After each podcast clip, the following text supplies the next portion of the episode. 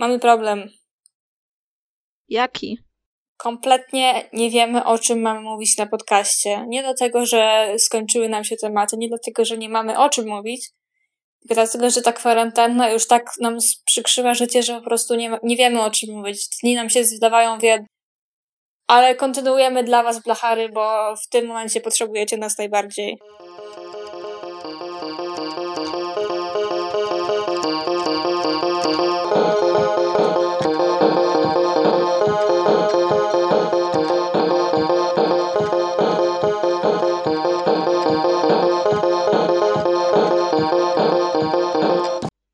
To znaczy, wiadomo, są takie tematy oderwane od naszego życia codziennego, jednak po prostu brakuje tych takich normalnych, codziennych, z racji z tego, że nic się na co dzień nie dzieje.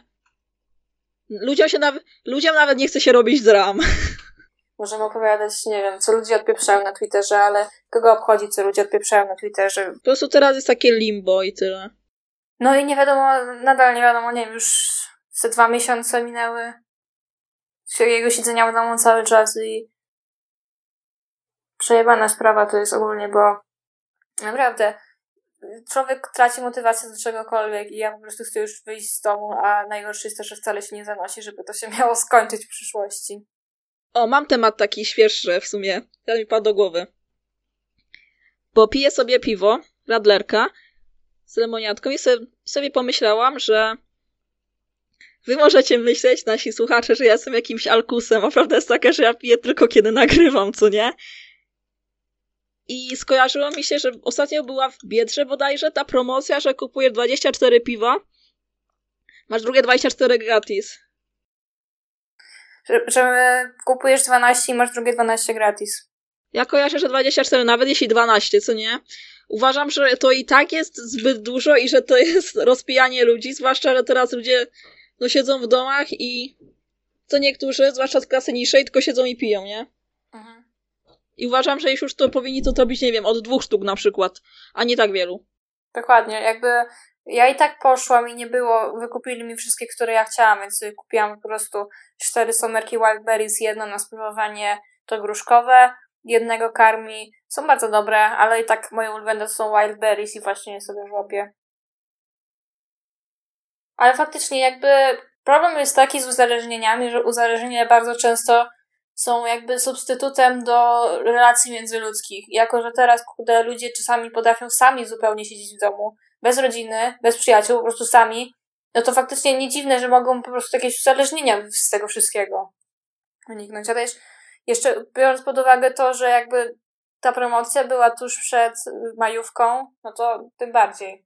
Skrajnie nieodpowiedzialne. Zgadzam się. Dlatego ja piję tylko piwerka bezalkoholowe i pozdrawiam. Ja piję normalne, ale tylko podczas nagrywania. Jesteś człowiekiem z zasadami. Tak, jestem człowiekiem pozbawionym znajomych. Dobra. Powiem wam coś. Absolutnie, absolutnie kocham stare tapeciary. Te wszystkie, wiecie, starsze panie w jakimś futrze w panterkę. Fioletowe włosy. Tak. Niebieskie cienie na całe oko, źle nałożona kredka, krzywa czerwona szminka. One są dla mnie zawsze najmilsze i najkochańsze. Uwielbiam je. To są blachary. To są takie stare baby, to jest... Och, cudowne są. One są zawsze takie miłe. I one nie będą cię oceniać. Właśnie to ostatnio rozmawiałam z znajomą, że stare baby się dzielą na absolutnie najkochańsze osoby na świecie i takie raszple absolutne, no po prostu nie, nie ma po prostu takiej zwykłej, przeciętnej babki. Jest albo raszpla, albo najkochańsza osoba na świecie. To prawda. Chciałabym mieć taką blacharską linię kosmetyków. Wiesz, te niebieskie cienie i tak dalej. Tak. Kto by nie chciał? W sumie, jakbyś miała mieć taką y, linię, to jakie kosmetyki byś tam miała?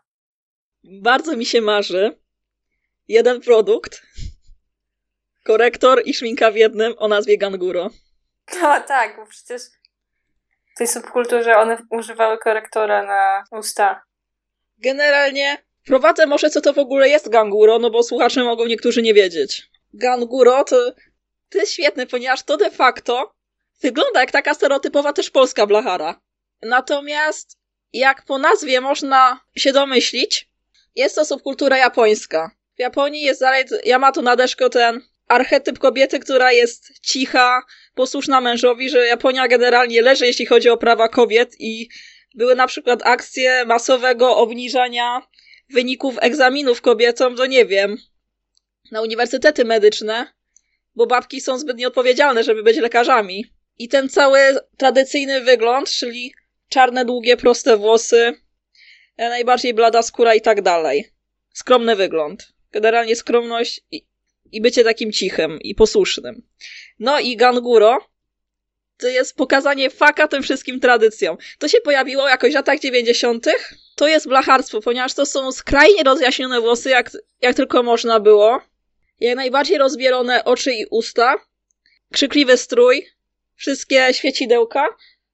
Żeby jak najbardziej upodobnić się do kobiet z zachodu i żeby właśnie przeciwstawić się temu seksizmowi, uważam, że to jest epickie. To jest prototyp blacharstwa. Blacharstwo jest internacjonalne dzięki temu.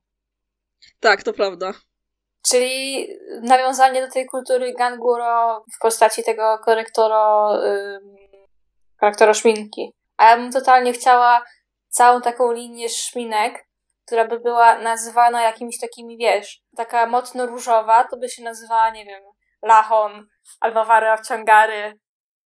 Nie. Lachon to pasuje do takiego czerwonego błyszczącego, mocnego. No dobra, ale to chodzi mi o nazwę.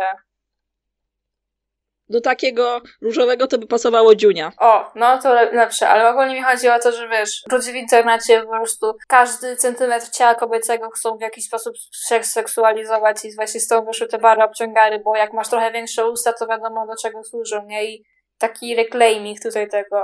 Bary obciągary to by był taki kolor wina. No. Ja mam jeszcze pomysł, że taki, taki frosty kolor, taki, taki błyszczący na jasno, taki różowy, nazwać Jaga. Zgodnie z klasykiem. Zrobić takie, wiesz, szablony do brwi, ale nie takie, y, wiecie, nie takie instagramowe, tylko albo takie wkurzone maksymalnie, że jedna tylko kreska, albo takie jak od szklanki. I kredki do oczu, ale tylko czarne. Tak. Ja bym jeszcze chciała róże. Taki bardzo, bardzo mocny to znowu Barbie róż o nazwie Lalunia. Niunia to by był taki brzoskwiniowy, a Foczka to by był taki musztardowy. W ogóle podkłady nie, ale wszystkie te podkłady musiały mieć taki pomarańczowy odcień lekko. Nie nazywałyby się podkład, tylko szpachla. I tak samo cała linia produktu by się nazywała tapeta. A jakbyś miała robić y, paletki? Jakby się nazywały? Jakie kolory by były? Jakby się kolory nazywały? Mam pomysł na paletkę o nazwie Apogeum. I wszystkie nazwy cieni to nazwy patologicznych klubów. Czyli tam jakieś Chicago, manieczki. Wow. Tylko muszą być kolory. Hmm, na pewno musi być dużo niebieskiego. Ponieważ niebieskie, nie dość, że to są, to jest mój ulubiony kolor cieni, to jeszcze one są uznawane za najbardziej patologiczne. Nie zupełnie czemuś, to takie kareńskie. Właśnie ja też nigdy. Hmm, jakby takie perłowe niebieskie to może jeszcze, ale dlaczego akurat kolor niebieski? Jak myśl, nie wiem skąd to się wzięło. Jakby kolor, jakby blacharstwo się takie, to wiesz, to pierwsze blacharstwo, nie nasze, się kojarzy bardziej z takim, nie wiem, różowym, ale dlaczego niebieskie? Może dlatego, że takie wszystkie tanie cienie były zawsze niebieskie. Nie wiem, ale ja też nie lubię niebieskie cienie. A no wiesz, jakieś tam hydro 3000. Strasznie chcę, żeby tam był cień o nazwie tajski masaż. A czy będzie cień o nazwie Wixapol, czy Wixapol nie jest blacharski? To jest antyblacharskie, nienawidzę. Dobra. W sumie. Możemy się z nimi bić na pięści. Poza tym Wixapol sam pewnie niedługo wypuści paletę cieni, bo szanuje się, to zmonetyzuje wszystko, co da się zmonetyzować. O, to wiem. Pale kolor anty-Wixapol. Jebać Wixapol. Albo, nie no, nie, nie można w tym marketingu, a przekleństwa, ale anty-Wixapol i to byłby taki, wiesz, taki mocny, mocny żółty. Nie, że musztardowy, nie taki po prostu żółty neon. O! Fluorescencyjny. Tak. O, i w ogóle wiesz co? Zrobić takie lakiery do paznokci, wiesz, takie mocno neonowe, ten taki różowy, co sobie kupiłaś, jak byłaś u mnie. Tak, jeszcze tipsy takie. Tak, i one wszystkie świecą w ciemności. I masa kryształków. Yeah. I jeszcze mam pomysły na takie cienie jak, chwila, chwila, Ortalion, to byłby taki duochrom turkusowy przechodzący w ciepły fiolet. UV to jest taki bardzo mocny fiolet na róż. DVD to taki srebrny, trochę potwielony, przechodzący na lawendowy. I techno to taki żółty, zielonkawy na turkus. Co sądzisz? Dobra, jakby wtedy, bo wiesz jaki jest największy problem? Hmm. Że razem z tymi blacharskimi y, kosmetykami musiałbyśmy sprzedawać też normalne, żeby ktokolwiek to kupił. Niestety. I to by było właśnie dobre na taką normalność. I drugi pomysł na takie normalne, w sensie mam jeszcze kilka, ale to są już nudne, nie? W sensie nudy nazwa, tutaj ciekawsze nazwy, to jeszcze chciałabym takie transparentne, można używać jako oświetlacze, ale takie po prostu transparentne cienie, co dopiero pod światło nabierają koloru, co nie? Mhm. Chciałabym tak, Rave to byłby taki przezroczysty na żółty neon. Aliens to na taki zielony neon. Malibu Lover to by był taki koralowy, trochę róż, trochę pomarańcz. I Tot Patrol to by był taki czerwono-różowy. Co sądzisz o tej, o tej kolekcji normalnej? Uważam, że jest zajebista i chcę ją mieć. Ja, ja bym nosiła. Thought Patrol ja bym nosiła codziennie. Jakby rozszerzyć ofertę na przykład o farby do włosów albo takie rzeczy. Teoretycznie można, ale z drugiej strony akurat jak jeszcze tapeta to jest w miarę konsensus, tak farby w większości po prostu mają osoby, które je uwielbiają i które ich nienawidzą, więc... Jeszcze można by zrobić takie, wiesz, doklejane rzęsy, tylko że nie tak, że doklejasz każdy pojedynczy, tylko po prostu cały taki wachlarz sobie dodać i po prostu aż karykaturalnie długie by te rzęsy były. Ale in fact, te wszystkie rzeczy, co nie? One są takie stereotypowo blacharskie, ale z drugiej strony one są też bardzo artystyczne. Bardzo wyraziste. W sensie to są takie, jakby można widzieć w editorialach. Tak, jakby też zależy jak to nakładasz, nie? Yy, gdybyś nałożyła po prostu same te rzęsy i nałożyła na to, kurde, nie wiem, czarno-biały, to już, kurde, okładka Vogue. Ale dopiero jakby odpowiednie połączenie tego wszystkiego już jest kiczem. Ciekawe. Lunch party w drogerii Pigment. Razem z rozdawaniem cukierków, nie? Takich, wiesz, takich małych, pudrowych.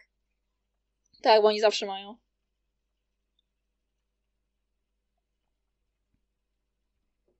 Tak, linia tapeta. Blachary Cosmetics. Ja, ja chcę, żeby to istniało. Jeffree Star, wypierdalaj. Cat Von Disease, wypierdalaj. Mamy nowego MVP na rynku. a jeszcze totalnie trzeba by... O Jezu, a pamiętasz, że kiedyś było coś takiego jak... Taki jakby brokat do włosów? O Boże, to jest mora każdego wesela, no. Ja miałam taki normalnie w pudełeczkach, ale wydaje mi się, że był też taki w sprayu albo coś takiego, tak, tak. mi się tylko wydaje. Były lakiery z brokatem. Totalnie, totalnie cała linia, cała po prostu wszystkie blacharskie kolory. Niebieski, różowy, każdy blacharski kolor. Właśnie, w, ogóle nie pomyśleliśmy o brokacie, to też jest bardzo ważny element blacharskiego looku. Dokładnie. Wszystko powinno błyszczeć. Jebać w matowe rzeczy. Tylko błysk. Kurde, jak ja bym teraz chciała to tapeciarstwo. To by było zbyt piękne, żeby było prawdziwe. Że wiecie, trzy lata później wszyscy mają blacharskie kosmetyki w Polsce. W ogóle marksizm, blacharyzm dominującą ideologią Polski. Blacharyzm, agraryzm. Jesteśmy w ogóle tymi y, członkami zarządu PSL. tak. Kampania Janusz Pechociński na prezydenta, nie? Ja wiesz co? Ja naprawdę uwielbiam tego człowieka, zwłaszcza, że on jest. On dosłownie, on idzie po obu stronach. On jest na samym środku spektrum blacharstwa i kampu. on ma best of both worlds. Jedyny centrysta, jakiego szanuję.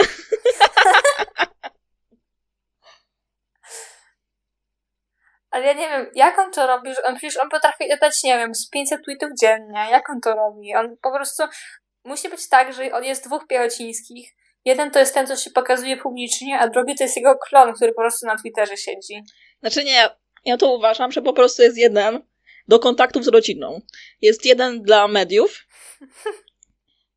Są to siwe najęcia. Ten prawdziwy po prostu siedzi przed kąpem i cały czas napierdala te tweety i głaszcze kota.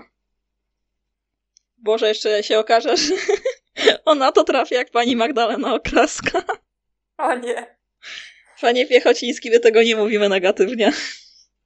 To jest pozytywne. Jest pan naszym idolem. Tak. Dobra, to przechodzimy do kolejnego tematu. No. To powiedz o Aspergerze. Generalnie Polska jest strasznie do tyłu, jeśli chodzi o nowe wszystkie normy w medycynie i tak dalej. I nie wiem, czy wy wiecie, co to jest DSM-5. To jest nowy podział zaburzeń wydany w 2013 przez amerykańskie towarzystwo bodajże psychiatryczne i neurologiczne. I tam już całe szczęście nie ma zespołu Aspergera. Jednakże na przykład w Polsce wciąż się to kurestwo diagnozuje, bo Polska jest do tyłu. I samo istnienie czegoś takiego jak zespół Aspergera jest kurewsko szkodliwe. I dla osób z tak zwanym normalnym autyzmem, i dla osób z tym tak zwanym zespołem Aspergera. Otóż dlaczego? Zacznijmy od tego. Kim był Hans Asperger? Dobrze, że zapytaliście, ponieważ ja znam odpowiedź na to pytanie. Moi drodzy, to był nazistowski pediatra działający na terenach Austrii. Na przykład ma na swoim koncie wysłanie dzieci niepełnosprawnych do. Jak to się czyta? Szpi... Spiegelgrund w Wiedniu? Po prostu do eutanazji. No i on generalnie właśnie zdefiniował ten zespół Aspergera i nazwa pochodzi od jego nazwiska. To jest tak, że on sam w dzieciństwie wykazywał wiele tych takich cech, kojarzonych później z tym tak zwanym zespołem.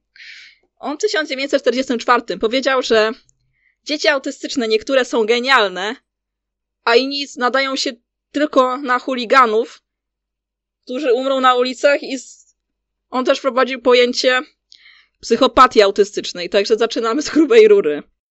I generalnie takie dzieci klasycznie autystyczne przeczyły nazistowskim ideałom, ponieważ nie były w stanie normalnie wpasować się w społeczność. Znaczy, ciekawe czemu, nie?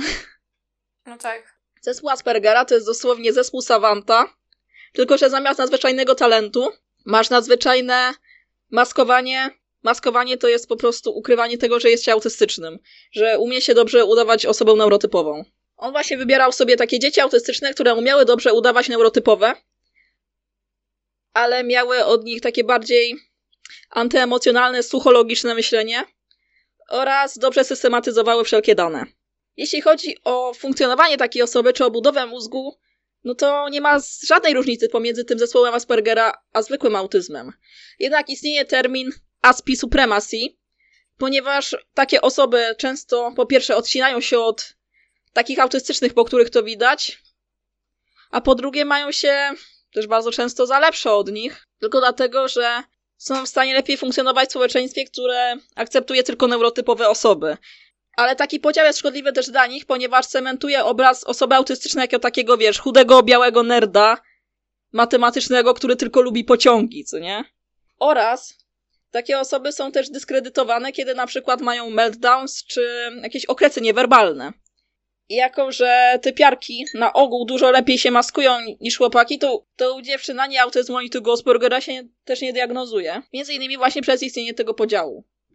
Poza tym autyzm to jest spektrum, które w różnym stopniu wpływa na poszczególnie takie rzeczy jak przetwarzanie informacji, wrażliwość emocjonalną, wrażliwość fizyczną, warunki fizyczne, zdolności motoryczne, samodzielność, kondycje neurologiczne oraz komunikację. Więc nie ma żadnego sensu w tworzeniu podziałów, skoro już ta nazwa spektrum sprawia, że to obejmuje wszystko. Wszystkie rzeczy, które mogą wystąpić w tym różnym natężeniu u takiej osoby autystycznej. To jest po prostu rozdrabnianie na siłę. Czyli jakby na to nie spojrzeć, jakby zdiagnozowali e, zespół Aspergera tym, którzy byli w jakiś sposób przydatni. No tak. Ci, którzy nie są przydatni jakby do eutanazji, no to to jest czysta eugenika. Po prostu nie mogę sobie uzmysłowić, że w Polsce nadal widnieje nazwisko Asperger, kiedy ty był po prostu nazistą. On generalnie, no bo on zginął dopiero w 1980, co nie? Później bardzo, bardzo się odcinał od tego. Chciał sobie zrobić i mistrz kolesia, który był dobry, tylko wykonywał rozkaz, znaczy no klasyczna zagrywka, wiadomo. I on nawet sam potem tego nie opublikował, tylko nie pamiętam kto to zrobił w 75 czy tam 6, a termin został spopularyzowany dopiero w 81. Jednakże nie zmienia to faktu, że po coś stworzył ten termin, właśnie po to, żeby wybrać dzieci, które były potrzebne i które się do czegoś nadawały, żeby odrzucić je od tych niepotrzebnych. I niektóre osoby, które bardzo utożsamiają się z tą diagnozą, dalej mają wrażenie, dalej są pewne, że właśnie to one są potrzebne, a inne osoby autystyczne nie. To wszystko jest jakby oceniane przez pryzmat tego, czy umiesz się wpasować w to społeczeństwo, które tak czy siak będzie cię nienawidziło. No tak. To jest dosłownie błaganie o takie minimum szacunku. Nawet nie szacunku, tylko po prostu pogłaskanie po głowie raz na jakiś czas. To jest sanie chuja neurotypowcom. Dokładnie. Dokładnie tak jest. To tyle. Termin nie istnieje oficjalnie 2013, wy też go nie używajcie. Wiesz coś na temat tych wszystkich diagnoz w stylu autyzm wysoko funkcjonujący i inne takie? To też jest coś na tej zasadzie?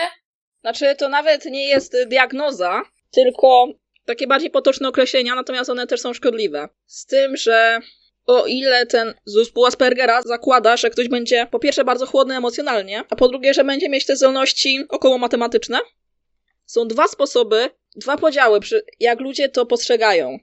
Po pierwsze, autyzm nisko funkcjonujący mówi się na autyzm, który występuje również z innymi, znaczy nie z innymi, po prostu który występuje z zaburzeniami rozwojowymi, co nie? No jakby, hmm, tak, wtedy taka osoba ma ciężej komunikować się i tak dalej, ale to nie jest w żaden sposób związane z autyzmem. A po drugie, to jest bardziej, czy ktoś potrafi wysoko funkcjonujący udawać taką klasyczną, klasyczną osobę, a nie po prostu chować swój autyzm, ale być chłodnym geniuszem. Wiesz o co chodzi? Mhm, ale no przecież jakby to określenie też jest bez sensu, bo załóżmy, że tak jak powiedziałaś, jest kilka aspektów yy, na tym spektrum i powiedzmy ktoś z autyzmem może mieć wysoki tu, a inny tam, no to klasyfikować go jako wysoko funkcjonujący czy nisko funkcjonujący. Trzeba by było każdą z tych kategorii odrębnie brać, a kto ma na to czas?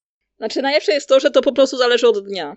W sensie, Boże, nawet osoby, które ludzie by określili jako najwyżej funkcjonujące, zawsze będą mieć takie dni. Będą okładać się pięściami, które będą, najwra- które będą najwrażliwsze na najdrobniejsze dźwięki i światło. No i też na przykład bardzo często u, widzę to, nie wiem, u matek na, fejs- na grupach facebookowych czy coś, że określają swoje dzieci jako nisko funkcjonujące, tymczasem założę się, że one nieświadomie, bo nieświadomie, ale wciąż same e, wpychają to dziecko w ekstremalnie stresujące sytuacje, jakby one są tym czynnikiem zapalnym. Więc przez to, że te dzieci są cały czas przy nich, to zawsze będą tak wypadać, a znowu w innym środowisku wypadałyby na jakby wyżej funkcjonujące. Rozumiesz, o co mi chodzi? Tak, czyli to jest tak jakby różnica między... Znam te słowa po angielsku, nie po polsku. Nature vs nurture. No tak. Że jakby... Tak samo jest na przykład z ilorazem inteligencji, nie? Prawda jest taka, że iloraz inteligencji w bardzo dużej mierze po prostu zależy to, z jakiego środowiska się wywodzisz. Wiadomo, że jakaś osoba, kurde, z wioski w koziej dupie będzie miała niższe IQ niż ktoś, kogo stać na jakieś, nie wiem, najlepsze korepetycje i tak dalej. Więc na tej zasadzie. Znaczy nie, no in fact, testy na iloraz inteligencji, one badają tylko rozumienie schematów, ale nie badają żadnych innych aspektów twojego myślenia. W szpitalach miałam zawsze tego samego typu, że wybierz jakiś tam obrazek, który pasuje do reszty, tudzież nie pasuje. Ja zawsze robiłam te głupie testy, a potem trzeba było SMS-a wysłać, żeby dostać wyniki. Takie kurwa. To mówię, ja, ja miałam w szpitalach robione, ponieważ miałam taki długi okres badań neurologicznych, swoją drogą. Ciekawe, że wtedy nie ogarnęli, że mam kurwa ten autyzm, nie? Ja przez, jak przez dwa tygodnie w gimnazjum leżałam na, na oddziale i tylko mi robili różne badania. To wtedy miałam takie testy robione. Bo miałam takie, miałam takie migreny, że dosłownie nie byłam w stanie normalnie funkcjonować. Jakie jakie ci wtedy wyszło? Nie pamiętam dokładnego, co nie. W sensie, nie, na, nawet nie miałam podanego dokładnego. Może gdzieś to będzie w aktach, ale mnie babka powiedziała tylko, że no jest takie, no dość wysokie i tyle. Ale to logiczne, że w takim teście wyjdzie dość wysokie, bo po prostu ja bardzo dobrze ogarniam schematy. No właśnie. Bo ten autyzm się u mnie tak objawia, co nie zmienia faktu, że będę pajacem na innych polach myślenia. No właśnie, jakby co, co z rzeczami typu inteligencja emocjonalna albo inteligencja jakaś, nie wiem, przestrzenna, czy cokolwiek tam istnieje, jest tyle tych różnych inteligencji, że głowa mała. Nie wiem, inteligencja matematyczna, inteligencja, kurde, nie wiem, słowna. Od cholery tego jest. A moim zdaniem to nawet nie jest ważne, w sensie dosłownie uważam, że dużo ważniejsze od inteligencji i wiedzy nawet, co nie? To jest, to jest po prostu to, żeby ktoś ciągle kwestionował swoje poglądy, ich źródła oraz informacje, jakie do niego docierają. Być po prostu krytycznym wobec świata. I głównie wobec siebie, no bo wtedy zawsze masz szansę dojść do prawdy. A nawet jak ci wyjdzie jak naj, największy możliwy iloraz, a tego nie masz, no to w moich oczach będziesz pajacem. Co ci powiem? Musisz mieć bardzo wysokie IQ, żeby zrozumieć Ricka i Mortiego. Kochani, słyszę rzeczy, jakich wy nie słyszycie. Ale tak dosłownie. To znaczy, że na przykład słyszę niesamowite różnice w wymowie u zamkniętego, otwartego i ogólnie całej tej ortografii. I byłam bardzo zdziwiona, że inni tego nie słyszą. W szkole, no w liceum na łacinie, moja pani to jest taka starsza babka, powiedziała, że ona miała mamę na kresach, to tam bardzo wyraźnie to było słychać, ale w zasadzie w czasach powojennych to już prawie całkiem zanikło. Ja miałam takie, z której kuźwa strony. Przecież to zawsze tak mocno ewidentnie słychać. Takie U otwarte, co nie? Ono brzmi jak takie zderzenie. Natomiast zamknięte, ono jest takie wyższe i dużo lżejsze. Zupełnie inaczej się je mówi. I to nie jest tak, że ja to po prostu zapamiętałam w tych słowach, ponieważ są takie słowa, które mi nigdy nie leżały. Na przykład taki puchacz. Puchacz brzmi jak przez samocha pisany. I właśnie ten puchacz sprawdziłam go sobie, co nie? On był dawniej pisany przez samocha. Zmieniono to w 1936 bez żadnej właściwej potrzeby.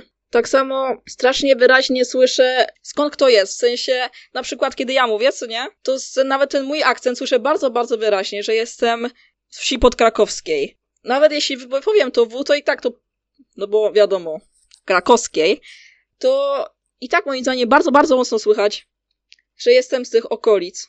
Tak samo po tobie bardzo mocno słychać Mazowsze, a po mojej babci dalej słychać te podkarpackie naleciałości, mimo że przyjechała tutaj ile? 50 lat temu? To i tak wciąż to jest mocno wyczuwalne. A na przykład jak mówisz, że słychać u mnie Mazowsze, to co masz na myśli? Jak możesz to opisać fizycznie, czy po prostu słyszysz to tak, że nie umiesz tego wytłumaczyć?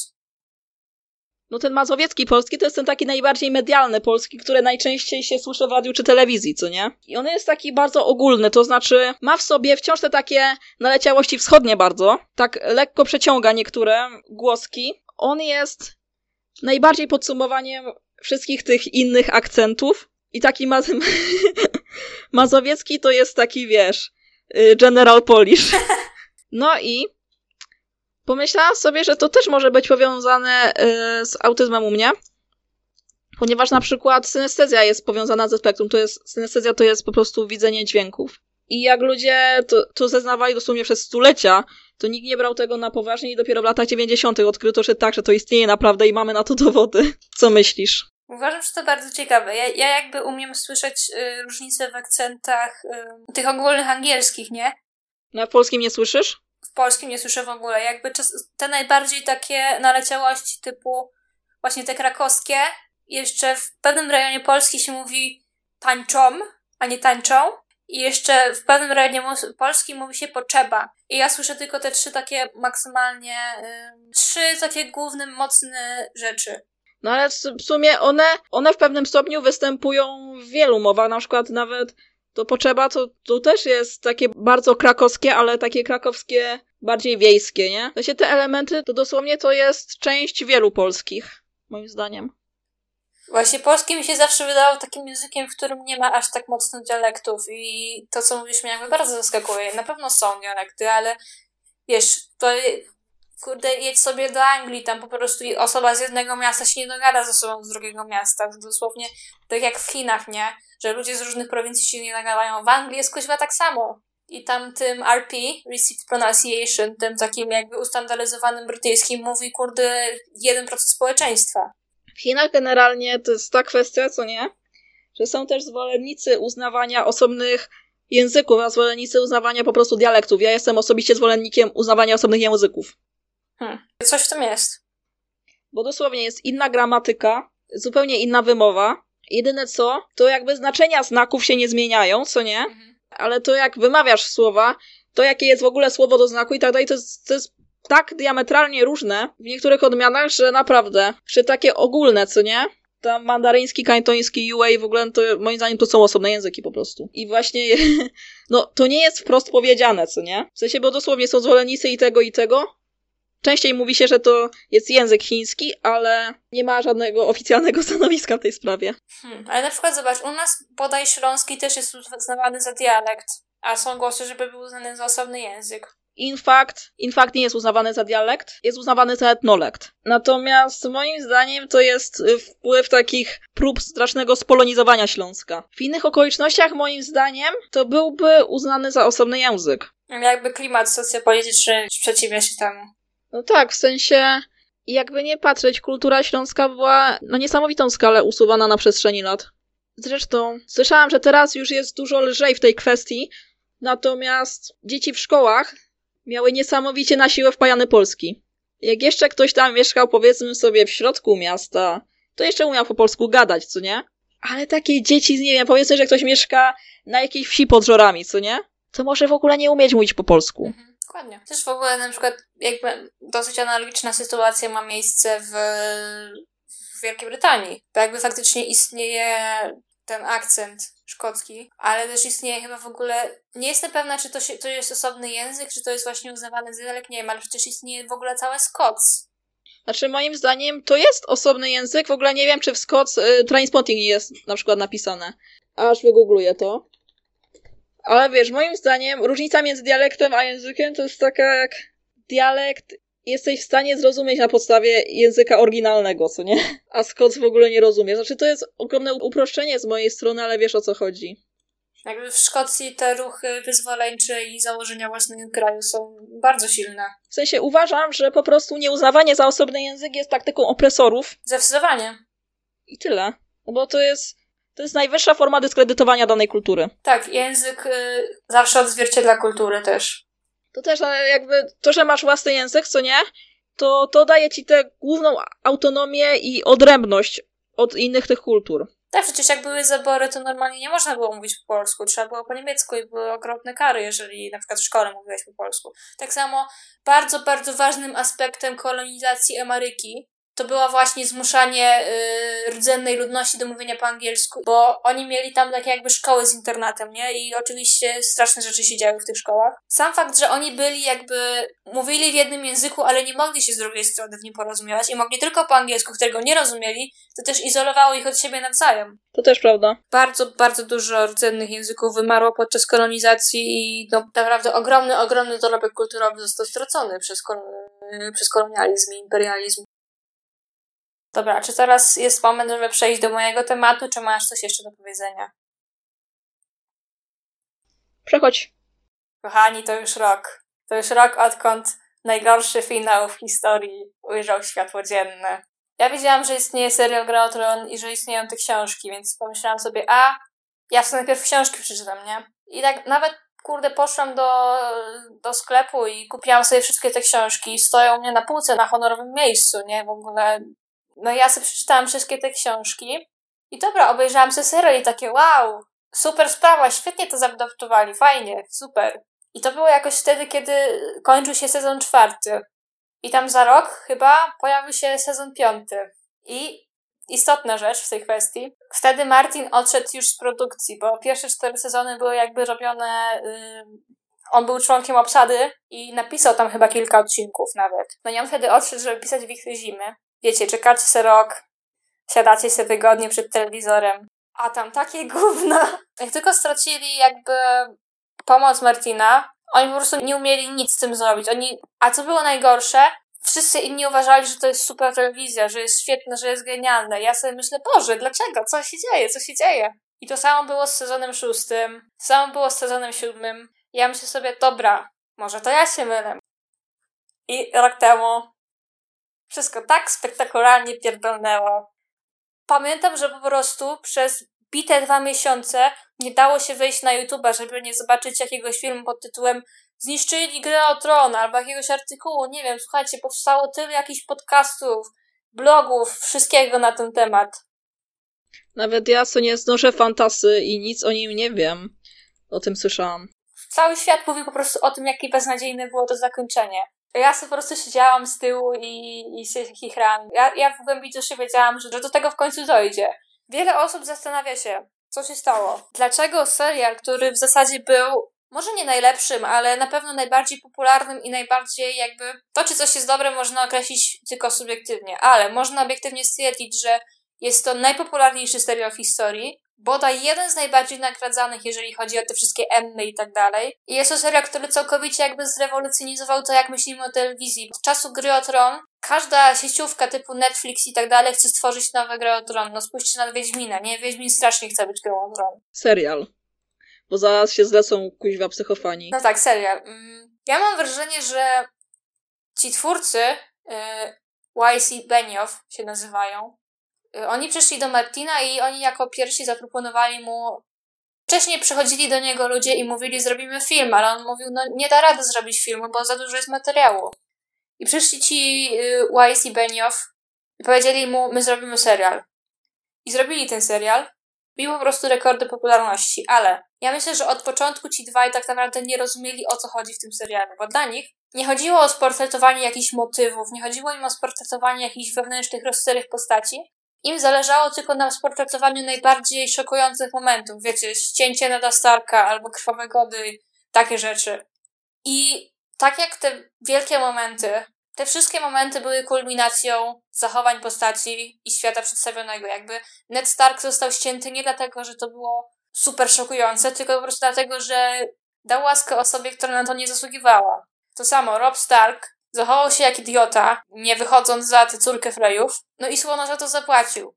Z kolei im dalej w te sezony, tym bardziej twórcy stwierdzili, okej, okay, ludzie czekają na te szokujące momenty, to my po prostu damy im te szokujące momenty i tyle.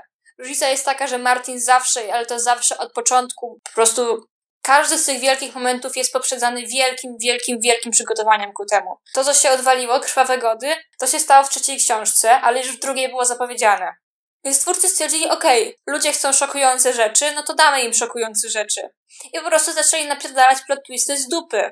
Daenerys zapomniała o żelaznej flocie, więc zestrzelimy jej smoka, bo tak, nie ma nic ku temu, po prostu masz być przestraszony i zdziwiony i wow, zrobili szokującą rzecz. Tylko, że jeżeli masz po prostu szokujące rzeczy z tej, i z drugiej, i z czwartej, i z piątej strony, to w pewnym momencie masz dość. I w pewnym momencie już ci nic nie dziwi, tylko po prostu o, stało się i mam to gdzieś. Tak więc ci dwaj jakby nigdy nie rozumieli ani tych książek, ani tego serialu, który stworzyli. Jesteśmy w środku kwarantanny. Powiedzcie mi, widzieliście, żeby ktoś oglądał ten serial jeszcze raz? Jest idealny moment, żeby sobie zrobić rewatch, ale dosłownie nikt tego nie robi. Dlaczego? W historii nie chodzi o to, jak się kończy. Jeżeli macie Breaking Bad i wiecie, że na końcu Walter umrze oddzielony od swojej rodziny, bo stał się już tak zły, że po prostu nikt nie chce się z nim zadawać, to i tak oglądanie jego przemiany będzie dla was przyjemne, ponieważ zakończenie nie niszczy wam tego, jak odbieracie ciągłość tego serialu, fabułę. Zakończenie powinno być po prostu kulminacją tej fabuły, a nie czymś, co stoi oddzielnie. I teraz ludzie nie będą oglądać gry o Tron, ponieważ wiedzą, że to zakończenie, ono nic nie znaczy. Oglądając gry o Tron masz świadomość, że to wszystko nie prowadzi do niczego. I tak oto sześć odcinków zniszczyło dorobek kulturalny, który trwał przez dekadę. Ten serial zdefiniował tę dekadę w pewnym momencie. A teraz nikt o tym nie mówi. Jak sobie włączycie to HBO Go, wykupicie subskrypcję, to to będzie gdzieś na szarym końcu, ponieważ nikt nie chce tego oglądać. Teraz HBO zaczęło produkcję prequelu, nie? Tam ród smoka czy coś takiego. I wiecie co, ja myślę, że to też flopnie. Mając świadomość, że oglądasz ród Targaryenów i wiesz, że ten ród Targaryenów się po prostu skończy tak, jak się skończył, to co cię oni obchodzą? To do niczego nie prowadzi. Kilka miesięcy, kiedy wychodził sezon ósmy, to wystarczyło, żeby zniszczyć całe 10 lat tego, co stworzyli.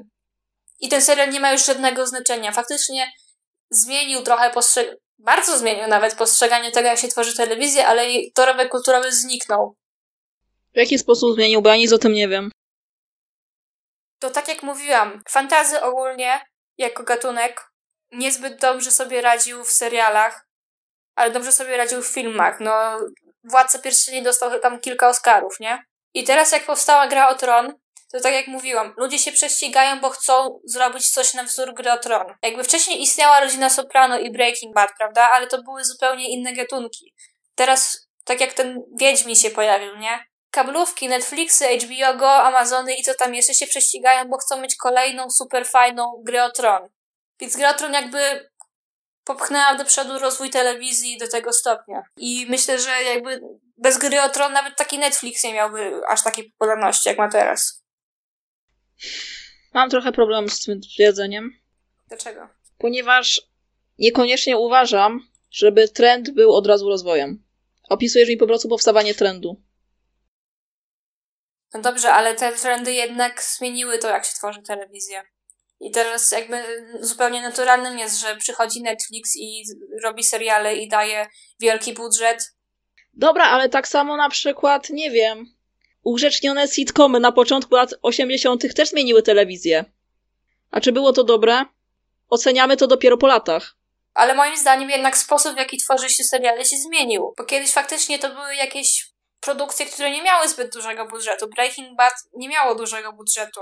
Z kolei Gra o miała dosłownie na ósmy sezon zaoferowali im nieograniczony budżet. I jednak widzę trend ku temu, żeby mieć, żeby z seriali robić kolejną Grę o Tron, kolejny super serial. Teraz jakby medium serialu jest mniej więcej na równi z medium filmu. Wiesz o czym myślę? No. Że Netflix na początku, co nie? To były dosłownie y, płyty DVD wysyłane ci pocztą. Ludzie teraz nawet o tym nie wiedzą. Ja jeszcze pamiętam czasy, kiedy się chodziło do wypożyczalni i się wypożyczało filmy. I to jakby to teraz, że masz po prostu to w komputerze i sobie płacisz za subskrypcję i możesz sobie wypożyczyć, to jest naturalna progresja związana z rozwojem technologicznym. A teraz ci powiem coś niesamowitego. Wciąż kojarzę dobrze prosperujące wypożyczalnie nawet VHS-ów. U mnie w mieście był jeden, był super, niestety zamknęli go. Funkcjonował jak taki empik, nie? Tylko, że był bardziej taki miejscowy. Wiesz o co mi chodzi? Rozumiem. Nie mam słowa. Mhm. Tak strasznie tęsknię za tym miejscem, było genialne. Max 8 lat temu to było? Maksymalnie, bo już jakby... Swoją drogą ja osobiście nienawidzę platform streamingowych. Zrozumiałe. Uważam, że są niesamowicie sz- szkodliwe dla kultury. Dlaczego? Znaczy, jakby domyślam się, ale rozwinę. Ponieważ, po pierwsze, kiedy sobie kupowałeś, nie wiem, cztery filmy w miesiącu, to faktycznie miałeś te filmy, co nie?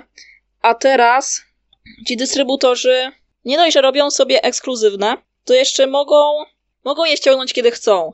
I tak na przykład, o, Netflix na niesamowitą skalę robi to z anime, co nie? Że najpierw zapewnia sobie ekskluzywną dystrybucję na zachodzie, a potem wycofuje to ze strony. Tak, bardzo często jest tak, że wpiszesz coś w Google, powiedzmy tytuł filmu Netflix, masz faktycznie wynik, wchodzisz w to, a tam kurwa nic nie ma. I po prostu nie mają żadnej innej legalnej metody obejrzenia tego, więc po prostu, zwłaszcza takie niezależne, filmy tudzież seriale z góry skazują na zapomnienie i forsują te swoje oryginały, które łatwo się ogląda. Tak, to prawda. Daje na przykład y, pojawienie się Disney Plus, co nie? O Disneyu ja mogę gadać godzinami.